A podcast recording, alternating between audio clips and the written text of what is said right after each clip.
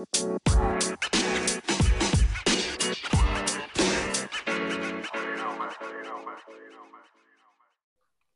everyone, and welcome back to our podcast SLCC. Um, akhirnya udah sampai final juga ya. Nggak kerasa banget. Tiba-tiba gue kira udah masih awal-awal Women's Football Mon. Eh, Tapi tapi cepat banget udah- sih. Iya betul. Em, bahkan Copa America aja udah udah masuk final. Dan besok itu em, Argentina bakalan ketemu Paraguay dulu untuk perebutan tempat ketiga, di mana em, yang menang dari perebutan tempat ketiga ini bakalan lolos langsung ke Piala Dunia 2023. Kalau yang kalah berarti em, langsung ke playoff interkontinental. Em, tapi sebelum ngomongin soal dua final ini, em, kita bahas dulu sedikit soal review yang kemarin itu ya. Di mana kita mulai dulu dari Inggris lawan Swedia. Sur- it's surprising, ya, em, karena gue nggak pernah nyangka Inggris bakalan menghajar Swedia segitunya ya.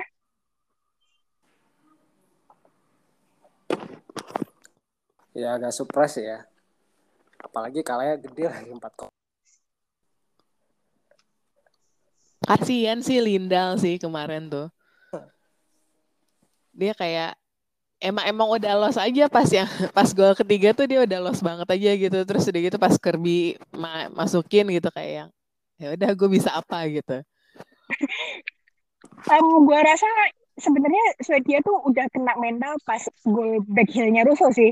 Di mana Iya. Lindal juga kaget sebetulnya pas ngelihat lah bolanya tiba-tiba kok udah masuk aja gitu.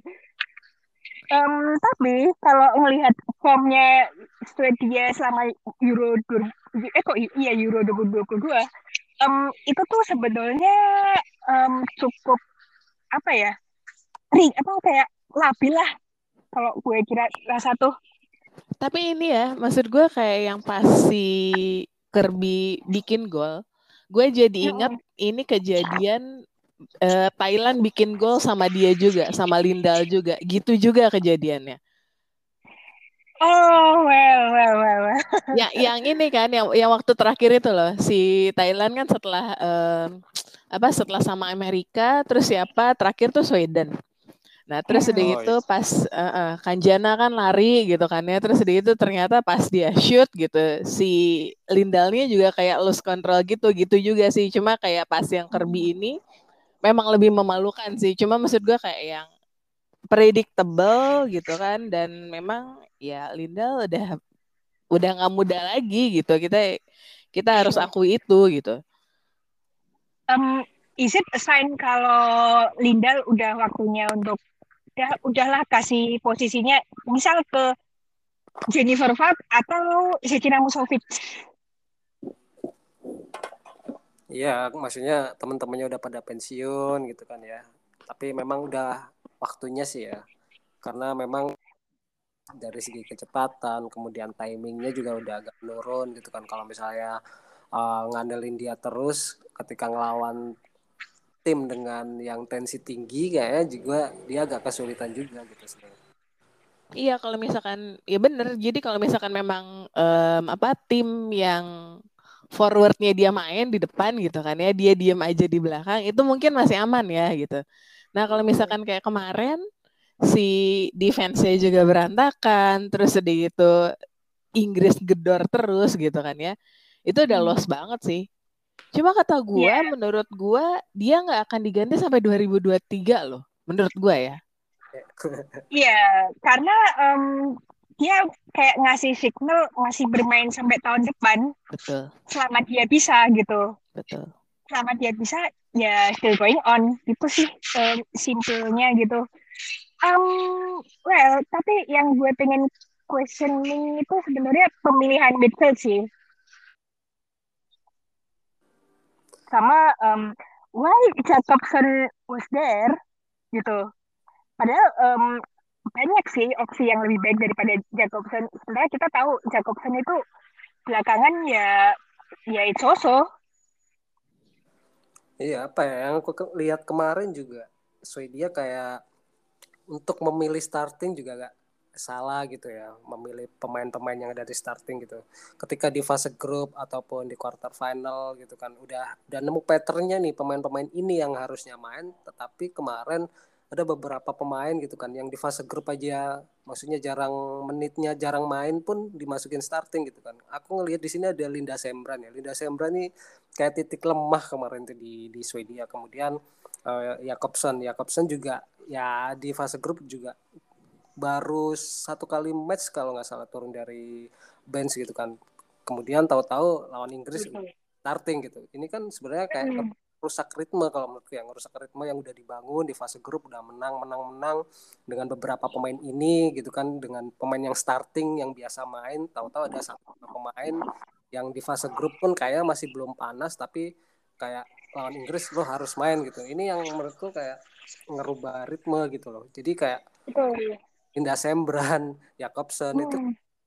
Cuma ngelihat bola doang kayak masih belum belum ketemu gitu chemistry sama pemain-pemain yang udah starting gitu kan. Kemudian juga Swedia tuh kemarin kayak terpancing terbawa permainan Inggris. Jadi uh, Iya, betul. Inggris tuh ngegedor gitu kan. Terus kemudian dia tuh anjir Inggris ngegedor. Gue juga harus kayak gini nih. Maksudnya mereka tuh nggak nggak nggak tahu harus ngedelay permainan ngatur tempo dulu ketika transisi dari defense ke menyerang itu kayak masih terburu-buru. Harusnya kalau menurut aku ya kontrol dulu deh jangan terpancing sama eh, permainan cepatnya Inggris gitu. Kalau misalnya Inggris main cepet lu ladenin main cepet juga Inggris ma- malah makin seneng gitu kan kepancing. Harusnya Iya, iya. itu di delay eh, akhirnya Inggris pun agak nurunin tempo kalau misalnya si Swedia main delay gitu. Kemudian juga Swedia kemarin itu kayak banyak ngasih space ruang ke pemain-pemain Inggris gitu. Sehingga banyak pemain Inggris tuh leluasa nguasain bola gitu kan buat build up serangan kayak misalnya kita tahu Lauren Ham kemudian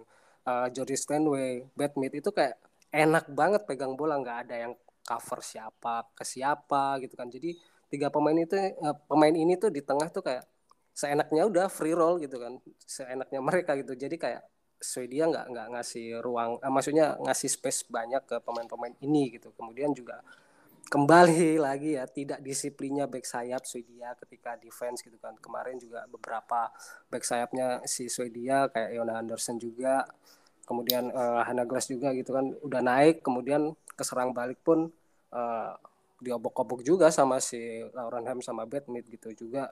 Tidak ada penjagaan yang berarti kepada Badmit ketika dia ngegolin ya. Ketika Badmit ngegolin kan kayak nggak ada satupun pemain Swedia yang kayak di deket dia gitu ngecover gitu. Cuma ngelihat bola doang gitu pemain-pemain Swedia itu. Jadi kayak Badmit ah gampang aja nih ngebobol gawangnya si uh, Lindal gitu. Jadi kemarin tuh banyak miss banget sih di, di ini apa namanya di pertahanan Swedia. Pun juga gol Lucy Bruns itu nggak ada pemain Swedia yang cover gitu kan. Jadi kayak yeah. bola itu dilihat doang gitu dilihat doang Sembran mak doang nggak nge-cover pemain gitu. Harusnya ini yeah, kan yeah. yang harus di cover gitu. Kemudian di depan Swedia juga kurang efektif cuma ngandelin si Black Stennis doang. Pun ada uh, si Jakobsen pun kayak kurang membantu banget yang memang Jakobsen juga di starting pun jarang gitu. Aku malah lebih milih lebih ke Lina Hurtig buat nemenin uh, Stina gitu di depan daripada si Jakobsen. Kemudian juga yang dibilang Banina tadi ya gol back heel kolongnya Lisi Russo ini sebenarnya udah turning point sih udah udah matiin mentalnya si si apa namanya Swedia. Dan itu pun kayak Russo sebelum ngasih back heel ke kiper Swedia itu nggak ada yang jaga juga gitu nggak ada yang ngecover. Yeah, yeah. yang datang dari coming from behind dari dari tengah kemudian tahu-tahu udah masuk kotak penalti pun nggak ada yang cover dia gitu ngelihat pergerakan dari Lesi Russo gitu. Kemudian juga balik lagi aku bilang tadi ya Linda Sembran nih uh, titik lemah sih. Yang harusnya memang ada Amanda Ilested yang di pairing dengan si Magda Eriksson ternyata kan ditarik Ilested tuh kemarin tiba-tiba yeah. kan? Iya yeah, tiba-tiba ditarik itu. Ditarik. Gua udah Mak ini pokoknya apa sih? itu di lini lini belakang ya, kemudian di lini tengah. Natalie Bjorn main di situ bersama Felipe Angeldal. Itu nggak banget, itu nggak banget. Ketika lu punya si Carolina uh, siapa Seher, kenapa nggak dimainin juga gitu? Natalie Bjorn ini kan bukan pemain tengah yang uh, bisa atur tempo, kasih passing. Dia kan lebih ke defense ya sebenarnya. Nggak tahu juga sih, yeah, tapi iya, CP lebih, sama fullback sih. Iya kan, tapi kenapa lu di tengah ngasih Natalie Bion di situ. Dan akhirnya kan nggak berkembang lini tengah tuh kayak dikuasai Inggris. Udah lini tengahnya nggak kreatif ada si Natalie Bion yang nggak bisa kasih passing atau ngalirin bola plus juga defense-nya Swedia carut marut nah ini yang yang dimanfaatin Inggris kemarin tuh kayak leluasa banget. Ya akhirnya 4-0 sih wajar sih buatku. Karena Swedia kemarin off banget permainannya kemarin tuh problemnya apa sih? Sampai dia nurunin Seher sama Hertik di tengah-tengah maksud gue kayak yang kenapa nggak di starting aja sih gitu. Betul betul. Itu sebenarnya makanya itu aneh banget. aneh banget kan kayak pemilihan pemain pun anjir ini gak banget deh. Ini lawan Inggris loh lo iya kan? gitu Se sebenarnya kayak tokoh tokoh utamanya tuh ya dua orang itu gitu kan ya. Maksud gue kalau misalkan memang at least dia mau ditarik di tengah-tengah nggak masalah. Dia starting dulu aja gitu kan. Build up uh, apa namanya serangan di 30 menit pertama gitu kan ya. Terus udah udah settle barulah kalau misalkan memang katakanlah cedera ditarik juga nggak masalah gitu kan ya. Ini masalahnya dua-duanya tuh di diturunin di uh, menit-menit yang ya udah nggak ada bener-bener nggak ada nggak ada manfaatnya gitu loh Iya betul. Um, apa ya? Sebenarnya pemilihan subsnya Swedia tuh emang bener-bener questionable sih. Um, daripada semisal Natalie Bion, mungkin gue bakal memilih um, Ricky Kanerit yang starting dari awal. Um, um, instead of Sembran misalnya yang di lini belakang, gue bakalan ngegeser um, Ilestet di tengah, kemudian gue bakalan pasang Amanda Nilden instead saya Nilton juga kemarin waktu lawan Belgia juga sebenarnya not bad ya. Iya iya not bad. Dan Ilestet pun kayak digeser kan sebenarnya. Dia kan pairingnya sama Mark Erickson tahu-tahu dia jadi uh, fullback kanan. Kemudian fullback kanan yang biasa ada Hannah Glass ternyata di kiri gitu kan buat uh, gantiin Yona Henderson. Ini sebenarnya menurutku kurang kurang efektif ya ketika ada Linda Sembran di situ dan Magda Erickson ini kayak chemistry-nya aku yang paling bagus di tengah sih Magda Harrison sama si ini sih sama si siapa Amanda Tawan lah uh, kombinasi sama kerjasamanya tuh udah bagus daripada si Magda Harrison sama si Linda Sembran gitu. Kemudian yang aku bilang tadi Natalie Bion gitu di tengah ngapain gitu kan. Ketika lo punya si Seher nggak dimasukin juga, kemudian duetnya sama Filipa Engeldal lagi. Kemudian juga Rolfo Aslani, Jakobsen lagi. Jakobsen juga ditaruh kayak agak mundur sedikit bukan nemenin si Stina di depan tapi agak digeser ke sayap kan kayak enggak banget gitu sebenarnya. Daripada Jakobsen ya lo mending masuk ataupun uh, Kenerit gitu kan. Itu sih yang pemilihan pemilihan pemain itu masih masih masih ini sih masih masih questionable dari dari Swedia. Ya kan um, pokoknya overall tuh world match-nya Sweden banget sih yang pernah gue lihat tuh. Jadi uh, turning point-nya um, adalah um, jadi Swedia tuh sering banget kalah di semifinal tuh. Belum pernah masuk final lagi ya semenjak Piala Dunia 2003. Berarti hampir 19 tahun lalu terakhir, terakhir kali masuk final major tuh. Ini nggak ngomongin Olimpiade ya, Bapak Ibu. Iya iya benar. Jadi PR-nya Swedia ketika di fase grup udah oke okay, gitu kan skema permainan, pemilihan pemain starting juga oke, okay, tapi kenapa ketika udah masuk fase gugur atau fase-fase yang kritis penting ternyata ada beberapa satu kesalahan untuk memasang pemain. Ini yang sebenarnya besok kalau misalnya Swedia ikut lagi event-event yang gede gitu kan udah masuk fase gugur harus dipertimbangkan lagi harus dipikirin matang-matang lagi siapa yang harus ngisi starting karena ini penting sebenarnya.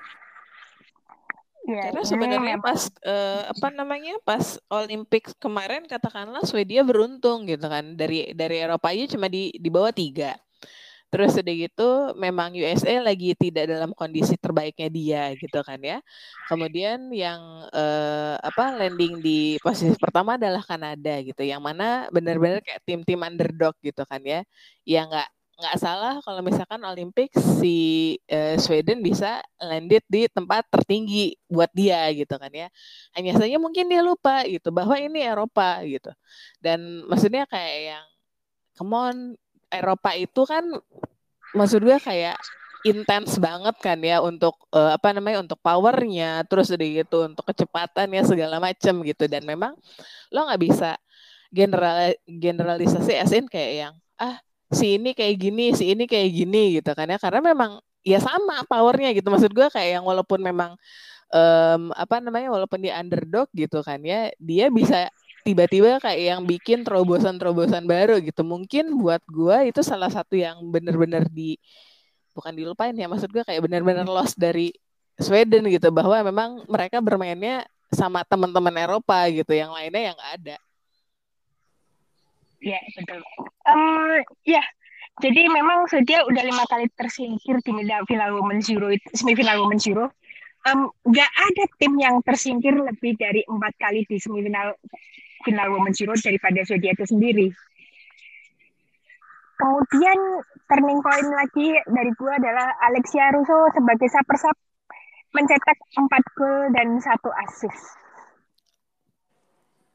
Itu sebenarnya hmm konsep sih konsepnya Sarina Women ketika uh, nanti deadlock ataupun enggak deadlock pun Alessia Russo bakal jadi super sub dan jadi game changer gitu kan dan terbukti yeah. dengan uh, beberapa assist dan gol ketika dia main di bangku cadangan pun golnya lebih banyak daripada pemain intinya yang di depan dalam tanda kutip. Yeah. Nah, Ellen White pun Ellen White. lebih banyak Alessia Russo sebenarnya makanya uh, si Sarna Women ini kayak ngandelin banget Alessia Russo ketika nanti masuk di babak kedua dan ya terbukti memang Emang begitu taktiknya Sarina ya? Iya, emang udah konsep. Kalau sudah konsep susah, Bu. Oke, okay, jadi Sarina Wickman menjadi manajer pertama yang membawa dua negara berbeda ke final Women's Euro. 2017 sudah pasti Belanda. Kemudian pada edisi sebelumnya, Sarina juga membawa Belanda juara Eropa pada tahun 2017. Apakah ini disebut benar-benar impact yang gede buat Inggris? Sudah pasti iya gitu kan. Ketika Inggris ditunjuk atau udah tahu ah gue jadi tuan rumah nih.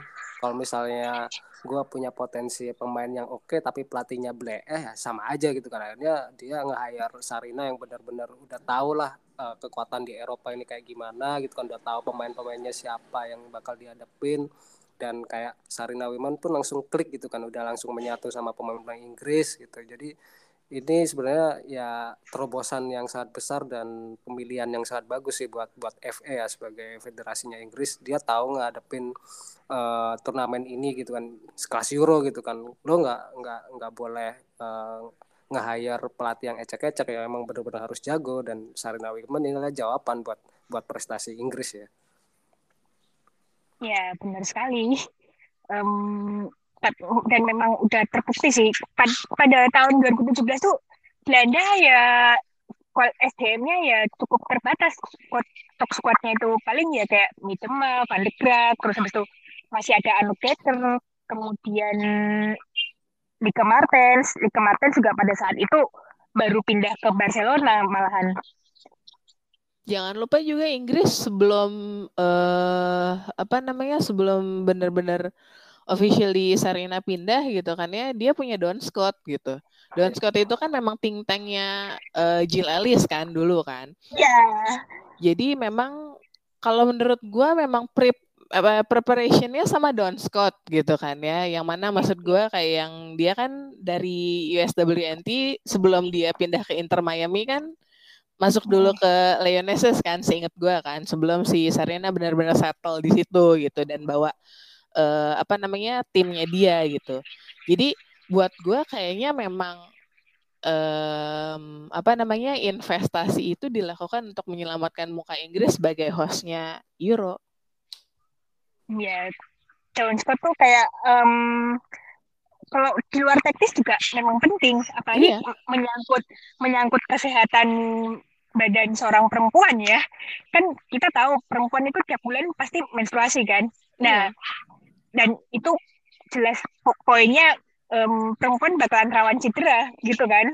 Iya, jadi maksud gue kayak yang memang memang di preparation dulu gitu loh. Sebelum dia digembleng sama Sarina gitu. Dan kita tahu Don Scott Don Scott ini memang apa ya memang sama anak-anak USWNT tuh caring banget gitu kan ya. Bahwa memang kayak yang eh lo udah minum ini belum? Lo udah uh, apa recovery ini belum? segala macam gitu kan ya. Ibaratnya kayak um, apa Emma Hayes aja sebenarnya gitu Don Scott. Cuma yeah. memang versinya versi USWNT gitu kan ya. Kalau Emma Hayes kan memang di Chelsea gitu.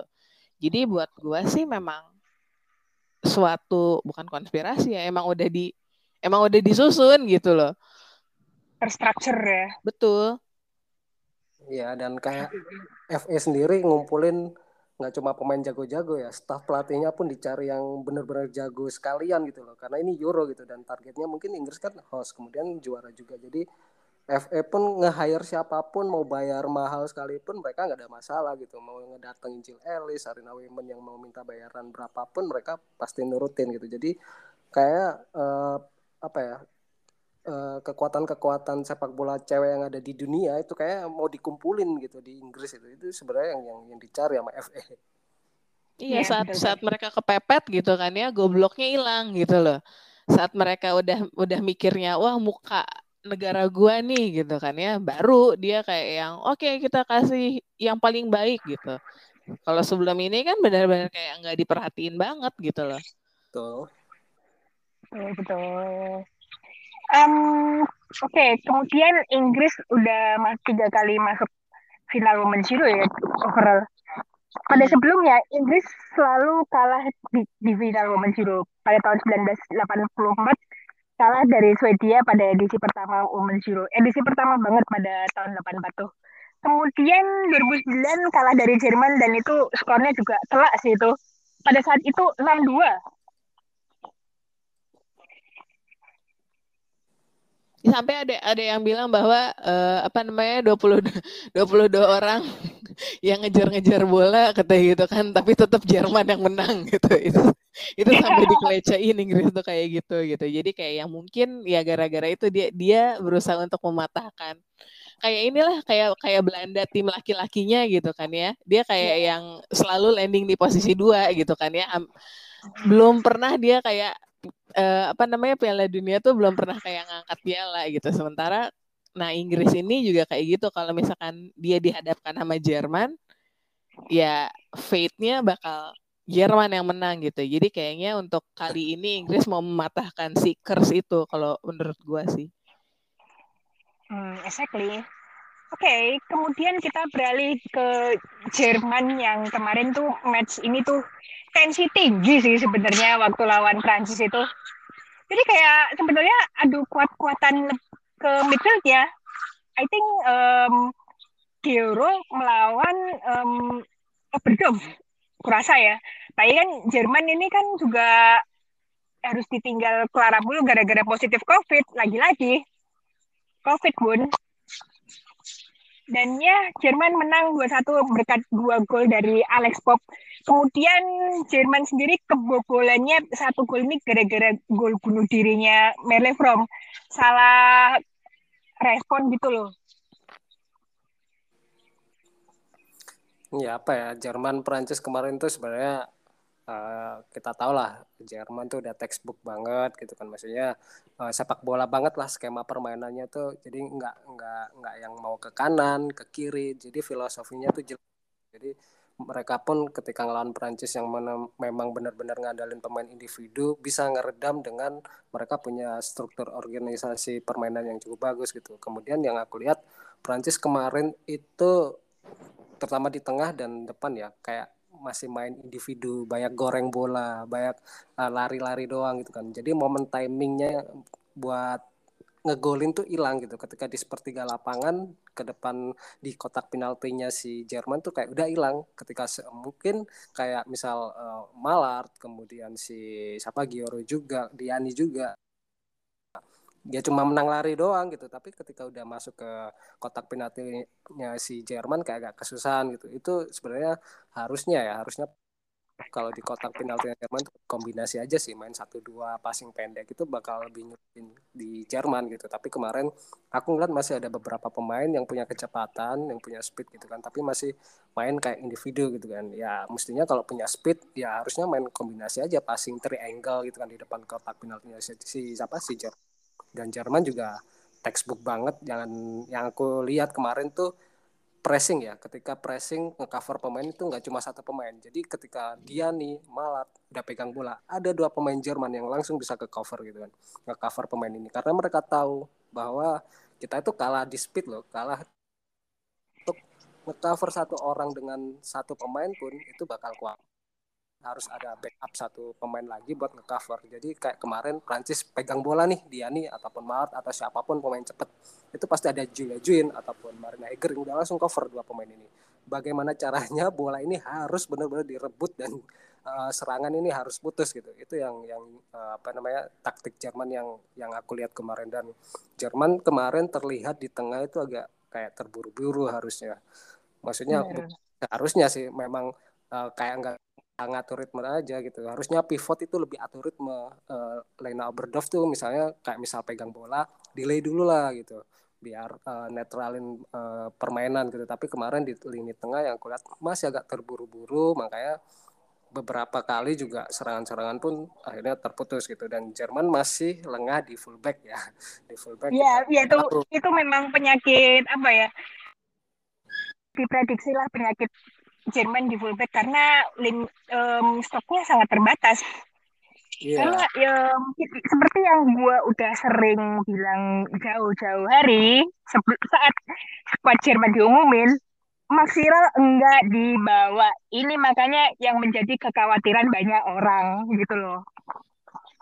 Ya benar. Jadi kayak misalnya Malfit Malar, Diani juga kemarin kayak gampang gitu kan uh, ngeksploitasi posisinya si Velia Rauk maupun Julia Juin untungnya yeah. Juin lebih lebih lebih an, lebih ini ya lebih bisa mikir maksudnya ketika dia udah nyerang langsung bantu disiplin untuk bertahan tapi untuk Velia Rauk aku masih masih belum melihat itu gitu dan kemudian juga yeah. Iya. uh, harusnya kemarin itu lebih efektif lagi sih sih zaman ketika banyak pasti hilang ketika bola itu direct maksudnya ketika udah Jerman tuh pasti kasih bola back atau bola lampu gitu kemudian hilang bolanya di tengah ataupun di depan karena uh, kita tahu Wayne Renat kan punya postur yang bagus ya jadi kalau misalnya yeah. lawan praktis bakal ketika bola bola lampu ini harus diminimalisir sih karena lawan praktis yeah.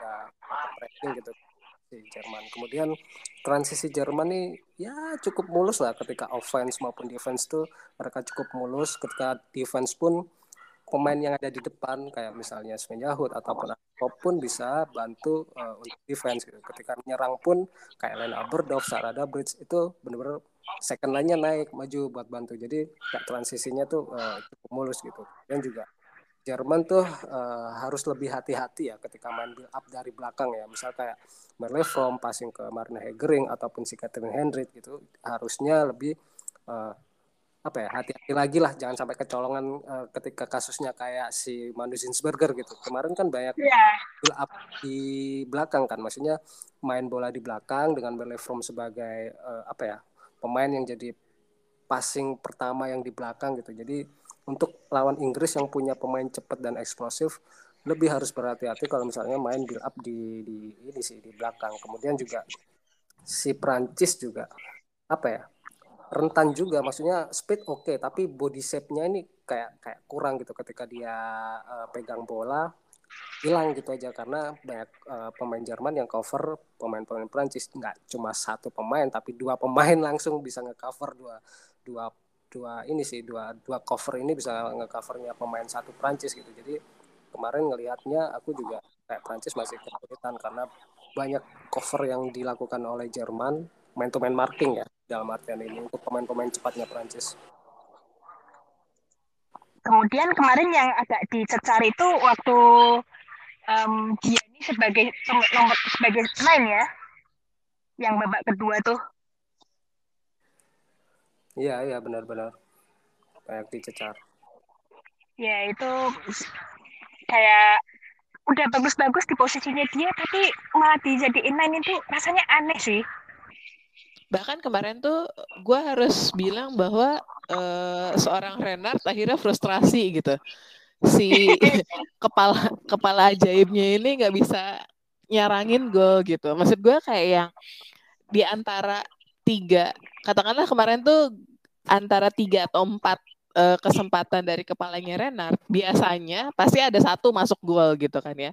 Ini tuh kemarin tuh bener-bener kayak yang akurasinya tuh jelek banget gitu kan ya. Maksud gue berarti kan memang sudah kena mental si Prancis gitu bahwa memang uh, anjir Alex Pop nih gitu kan ya. Buk karena bukan saja uh, apa gol pertama gitu kan ya. Yang bikin gol pun uh, apa namanya ternyata kena banget kayak anjir satu nih gue kena gitu kalau misalkan the next goal gimana gitu nah ternyata si Renard ini juga um, apa namanya karena kena mentalnya ke Renard banget dan dia kaptennya gitu kan ya buat gue sih udah goyang dari situ ngelihatnya gitu dan si um, pelatihnya sendiri juga kayak mengakui bahwa Iya, I, take the blame kata dia gitu kan ya. Terus dari itu dibilang saya yang lihat bahwa memang tidak efisiensi segala macam gitu kan ya. Maksud gue kayak yang like lo punya 90 menit waktu gitu kan ya. Kalau misalkan lo sudah melihat tidak efisien di belah mana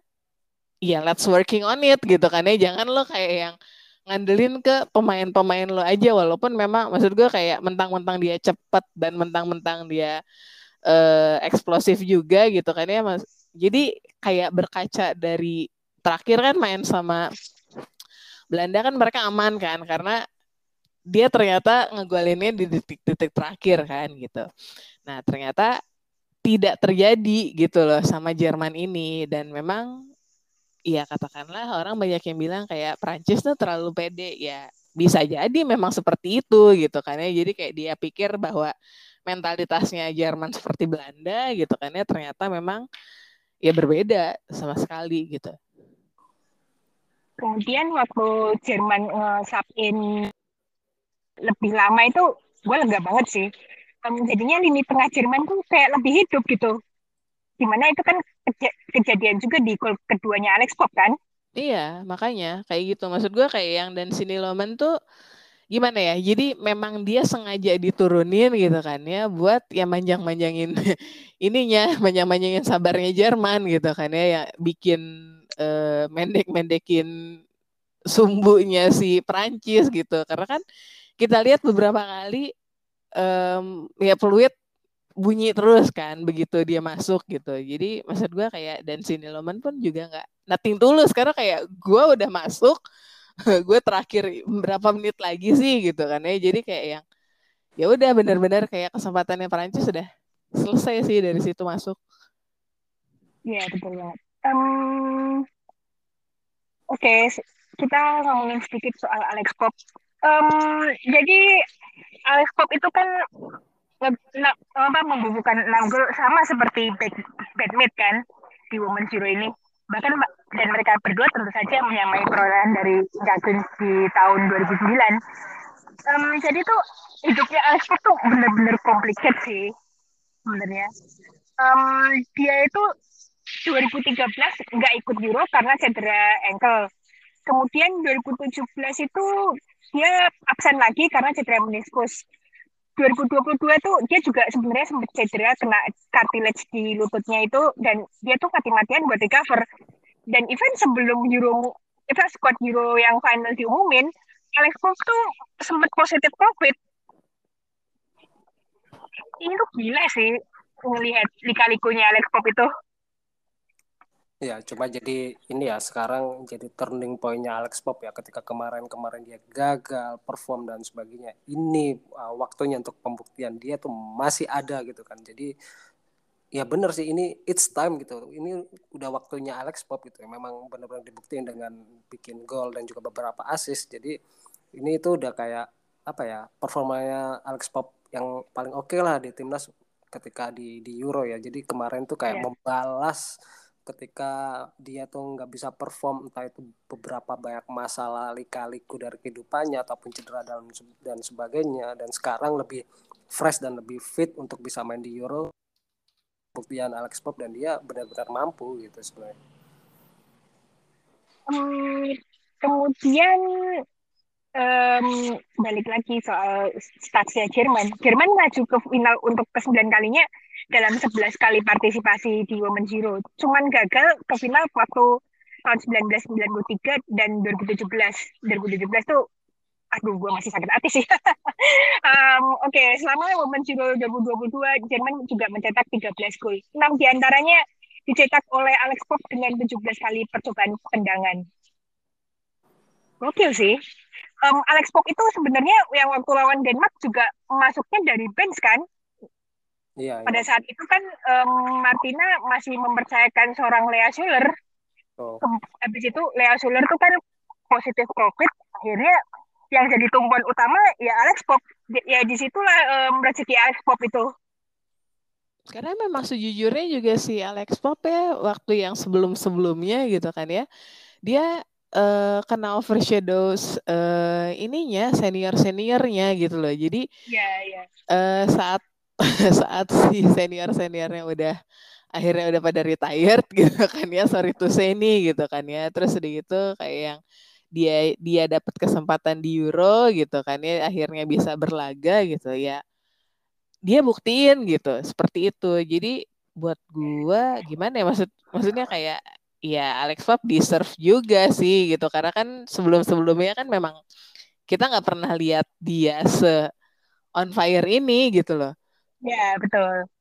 Um, Sebenarnya on fire-nya tuh ya pas um, tahun 2013 itu sih betul um, betul kelihatan karena kan ya itu yang gue bilang si senior seniornya udah mulai pensiun kan satu-satu udah pada hilang yeah, tuh yeah, gitu kan iya yeah, iya yeah, betul um, bahkan Alex Pop ini even bisa jadi left back. Hmm, iya iya itu iya. Itu unik sih. Iya. Seorang Alex Pop itu.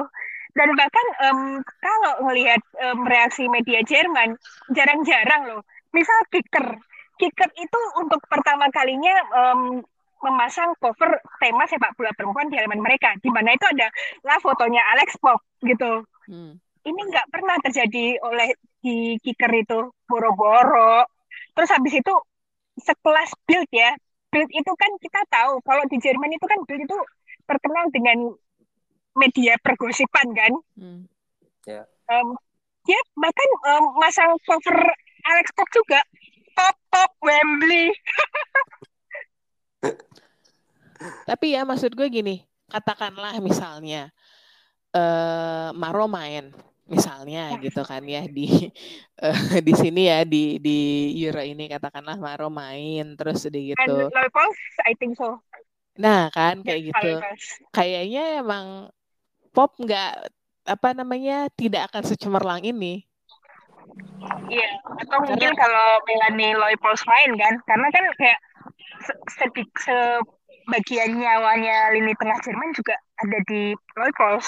Iya, karena ketutupan gitu loh. Si shiningnya pop tuh ketutupan. Nah, sekarang Maro nggak ada. Terus di gitu, um, apa namanya, biang-biang tawuran Bartusiak sama Kran nggak ada gitu kan ya. Jadi maksudnya kayak yang nih, gua nih tumpuan bukan tumpuan. Maksudnya kayak yang nih kalau gua nggak scoring akan jarang gitu. Maksudnya kayak yang gue adalah kesempatannya gitu ya udah gue gue iniin deh gitu jadilah pop bener-bener kayak yang apa ya on fire. Lebih dari on fire kalau kata gue sih. Ya, ya benar. Iya benar-benar beringas banget sih mm, benar kayak, beringas. kayak kayak um, kayak misal kita bisa memposisikan seorang fandom selar ya. Hmm. kan fandom selar itu kan juga hampir mirip. Bedanya kan waktu itu Sari Van Vendendal kan cedera. Hmm. kalau di Alex Pop itu case-nya kan Lea Suler positif COVID. Ya kurang lebih seperti itu. Iya iya benar-benar Um, Oke, okay. satunya lagi um, rekor tidak terkalahkannya Prancis dalam 19 pertandingan terakhir ini berakhir di tangan Jerman gitu loh. Kan sebelumnya kan mereka nggak terkalahkan 19 kali tuh sampai melaju ke Women's Euro semifinal untuk pertama kalinya. Emang dari awal juga emang dia udah sombong sih orang. Iya kan maksud maksud gue kayak skuadnya ditinggal di rumah gitu kan ya dia milih-milih yang dibawa itu udah satu kesalahan dua kemarin terlalu santai mainnya terus ketemu sama Jerman. Itu kayak yang kalau kata orang Sunda sompral tau gak loh? Kalau kata orang Sunda tuh ngomongnya kayak yang seenaknya banget gitu loh. Jadi kayak yang ya akhirnya hmm, begitulah gitu. Um, kalau orang kebanyakan bilang tuh kayak Korea Diakre tuh Sontoloyo. ya bisa dilihat ya kemarin Prancis lawan Jerman kayak Korea Diakre tuh cuma kayak ngelamun doang kasih gitu. cuma tangannya tuh di perut gitu kan cuma kayak ngelamun orang ngelamun kayak kehilangan akal nih harusnya kayak gimana ya itu kan nggak banget gitu nggak ngebantu Prancis juga gitu sebenarnya taktik permainannya pun nggak jalan-jalan juga gitu jadi kebantu sama pemainnya aja yang yang ini yang powerful. Apa cuman kayak apa dia cuman melihat iPadnya si asistennya sih kalau gua pantau ya. Iya, iya kan? Makanya maksudnya kayak hanya hanya apa namanya untungnya anak-anaknya lebih kreatif gitu kan ya. Hanya saja kalau misalkan pada saat anak-anaknya stuck kayak kemarin gitu kan ya nggak bisa making move gitu kan ya. Terus gitu pelatihnya juga nggak ngomong apa-apa ya gue mau gerak ke mana gitu. Ngerti sih gitu. Iya, betul. Kemudian yang gue agak questioning dari hari pertama pas lawan Italia itu Selma Baha nggak di starting itu udah aneh sih. Ya cuma apa ya sebenarnya Sakina Karcowi untuk ngegantiin bahasa sih sebenarnya oke okay, gitu. Tapi mungkin aku ngelihatnya ketika bakal uh, main starting itu mainnya lebih gerusak gerusuk gak sih? Lebih gerusak gerusuk kemudian banyak bikin fall dan mungkin itu jadi pertimbangan di staff kepelatihan Prancis ya. Ini pemain masih muda dengan uh, jiwa yang on fire gitu kan. Kemudian ketika nanti dimasukin sebagai starting line up ketika dia bikin kesalahan dalam artian disiplin indisipliner itu bakal bakal bumerang buat buat Prancis beda dengan Sakina Karcawi yang mungkin lebih wise ya mikirnya lebih lebih lebih bijak lah. Ini harusnya pemain ini harus di tackling tapi waktunya ketika next kemudian harusnya cuma dibaca doang ataupun cuma di cover doang gitu. Sama bakal kan nggak ketika dia nyerang nih udah gerusak gerusuk maju aja gitu. Maju kemudian ketika defense pun tahu-tahu sliding gitu kan. Kan kemarin beberapa kali kan slidingnya juga agak bahaya juga kemudian masuk pun kayak udah kena kartu kuning juga makanya kayak pertimbangannya jadi apa namanya di staff kepelatihan Prancis mungkin itu ya kali ya eh, nggak uh, mainin si Basya di starting line up. Um, kalau gue lihat sih mungkin karena dia rawan banget kena kartu nggak sih? Iya makanya. Itu mungkin ya, yang jadi pertimbangan sih. Speed oke, okay. kasih passing crossing oke, okay. tapi uh, untuk buat cover pemain ataupun jagain main to main parking kayak bahasa lebih harus dipoles lagi dalam artian pengambilan keputusan ya final decisionnya itu masih masih masih masih belum lah dibanding sama Sakina Kertewi yang di diplot sebagai back kirinya Prancis.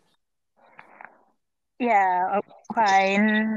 Kemudian ngomongin soal um, penonton televisi nih, yang kita mulai dulu dari finalis kedua Jerman di mana lebih dari 12,19 juta pemirsa televisi di Jerman tuh menyaksikan laga semifinal Women's Euro di mana Jerman mengalahkan Prancis juga final untuk kesembilan kalinya itu di stasiun televisi ZDF gitu.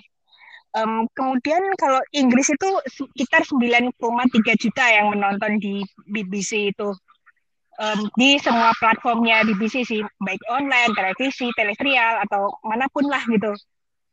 Kalau Jerman um, gue sih nggak heran ya, karena kan gini, dari jangankan TV ya gitu, dari kedutaan-kedutaan mereka aja dia udah uh, apa namanya update-update dengan senang hati gitu kan ya bahwa wah Jerman hari ini main nih di semifinal nih kayak gitu-gitu kan. Berarti kan ada uh, apa namanya ada kemauan dari mereka gitu kan ya untuk ngasih tahu si warganya walaupun memang dia lagi di luar negeri gitu. Kebayang kalau misalkan itu memang warga lokal gitu kan ya dan itu ditayangkan di televisi yang mana semua orang bisa akses gitu. Jadi kayak yang um, apa namanya? ya itulah yang kita perjuangkan dari dulu-dulu juga kan bahwa memang aksesnya gitu saat kita dapat akses yang baik gitu kan ya numbers jadi naik gitu Betul.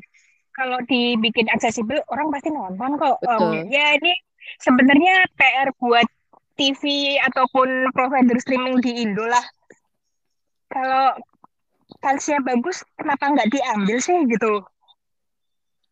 Walaupun yang main bukan Indonesia ya, walaupun yang main misalkan Yes. kayak yang Eropa, yang gitu-gitu gitu kan ya. Tapi mungkin mereka lupa gitu bahwa di Indonesia juga ada orang Jerman, ada orang Inggris gitu kan ya, yang mana dia juga pengen lihat gitu kan.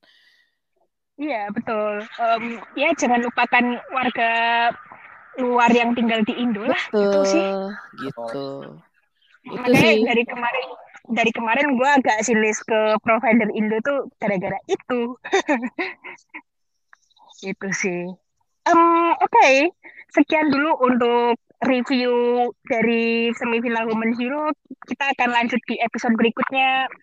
Um, see you soon.